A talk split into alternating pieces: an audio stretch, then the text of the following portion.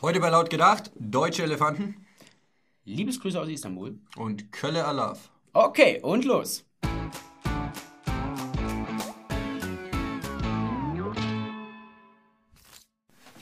Hey Alex, zum Volk gehört jeder, der hier wohnt.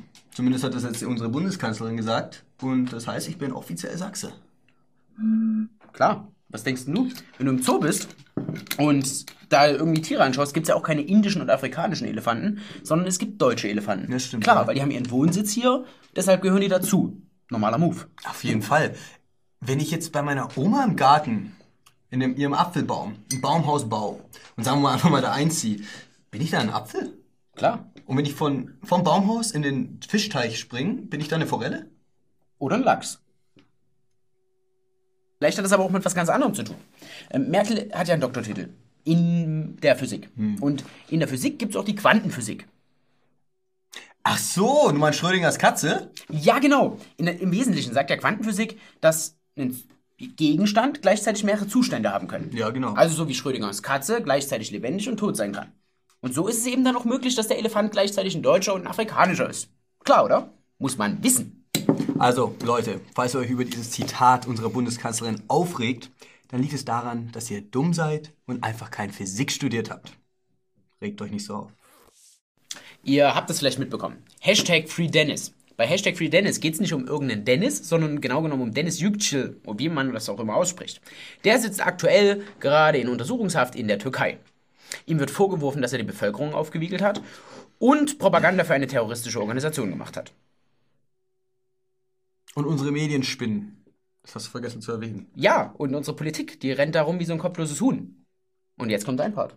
Ja, die Medien, wie gesagt, die fordern alle, dass er freigelassen wird und ich frage mich da ernsthaft, was erwarten diese Leute eigentlich? Haben die irgendwann mal in der Schule aufgepasst und was von einer unabhängigen, unabhängigen Justiz gehört? Oder erwarten die jetzt, dass der allmächtige Erdogan auf seinem weißen Schimmel angeritten kommt und den da einfach rausholt? Sag mal, wo kämen wir da hin, wenn ein Staatsoberhaupt sich in die Sachen der Judikative einmischen würde? Das wäre ja fast eine Diktatur und mit so einer Regierung würde doch unsere liebe Bundesregierung niemals einen Flüchtlingsdeal zum Beispiel abschließen. Nein, aber jetzt mal Spaß beiseite. Ich denke, der wird sein, ein, ein rechtmäßiges, rechtsstaatliches Verfahren bekommen. Außerdem weiß jedes kleine Kind, dass Ritter auf weißen Rössern maximal hübsche Prinzessinnen befreien, keine bärtigen Türken. Interessant ist ja auch das Vorgehen der deutschen Medien. Während der Spiegel alle seine Leute vor Ort aus der Türkei abzieht, lässt der Axel Springer Verlag seine Leute einfach da. Und das Ganze bei der Vorgeschichte.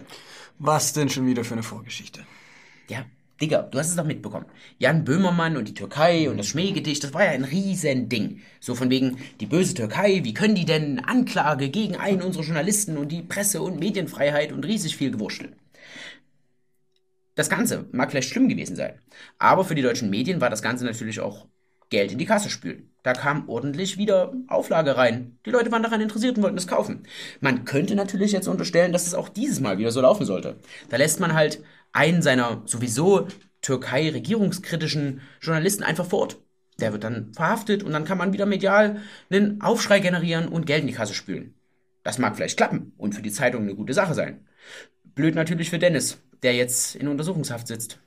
Ja, dazu passt dann auch diese amateurhafte Solidaritätskampagne, bei dem ein großer Aufruf Freiheit für Dennis in allen großen Zeitungen erscheinen sollte, mit eben einer Unterzeichnung aller großen Zeitungsherausgeber. Eine Druckanfrage ging auch bei der FAZ ein, diese lehnte jedoch den Druck ab. Und der Grund hierfür war, dass sie zwar als Unterzeichner genannt wurden, aber der Herausgeber hat es nie wirklich unterzeichnet. Deswegen wurde das Ganze dann nicht gedruckt. Naja, in Zeiten von Fake News. Ach, aber hey, äh, bei den Medien heißt sowas Panne. Na, eine Banane. Es ist übrigens auch denkbar, dass die FAZ nicht alleine mysteriöserweise ihre Unterschriften darauf gefunden haben. Ja, kann ja sein. Ich meine, die zeichnen sich da so halt ganz geisterhaft hin.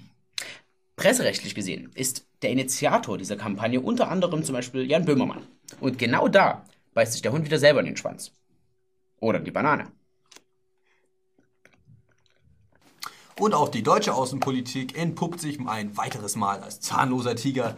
Während Sigmar Gabriel so elegant vorgeht wie Sigmar Gabriel in einem Porzellanladen, macht unsere Kanzlerin Merkel einfach nur ein dummes Gesicht. Ja, ist auch klar. Mensch, der Typ hat jetzt seinen Wohnsitz in einer türkischen Zelle. Der gehört somit nicht mehr zum Volk. Rosenmontagsumzüge abgesagt wegen Sturmtief Ficky Ficky. Kennen wir noch aus dem Jahr 2016. Dieses Jahr wäre es aber beinahe wieder komplett ins Wasser gefallen. Warum das Ganze? Ähm, unter anderem Ka Annette Kahane, die kennen wir von der Amadeo Antonio Stiftung, ähm, war der Meinung, dass es ja bei Karneval insgesamt rassistisch und sexistisch und homophob und all das zugeht. Weil wenn du dich als Conchita Wurst verkleidest oder als Indianer oder all das, was damit zu tun hat, als Eskimo beispielsweise, dann machst du dich ja irgendwie über die lustig, so nach dem Motto. Und ja, da gab es dann diese Kampagne, ich bin kein Kostüm. Ja, so wie, ich bin eine Randgruppe, Minderheit, Kultur, was auch immer, mach dich bitte nicht über mich lustig.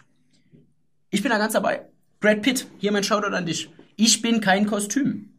Merkt ihr das?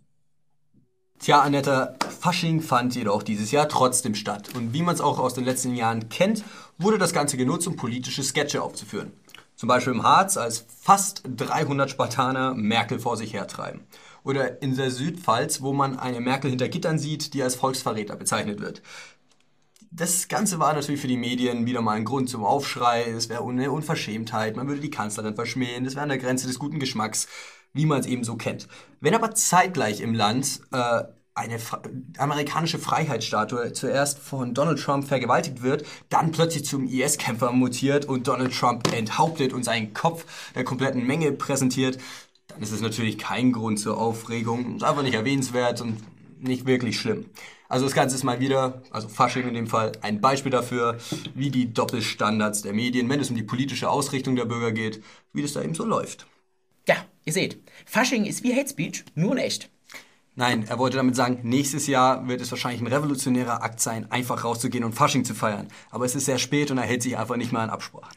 Also, seid dabei. 2018, laut gedacht Fasching, on stage, live dabei, draußen in echt, cool und 19 auch und 20 und Fasching, Ghost Revolution.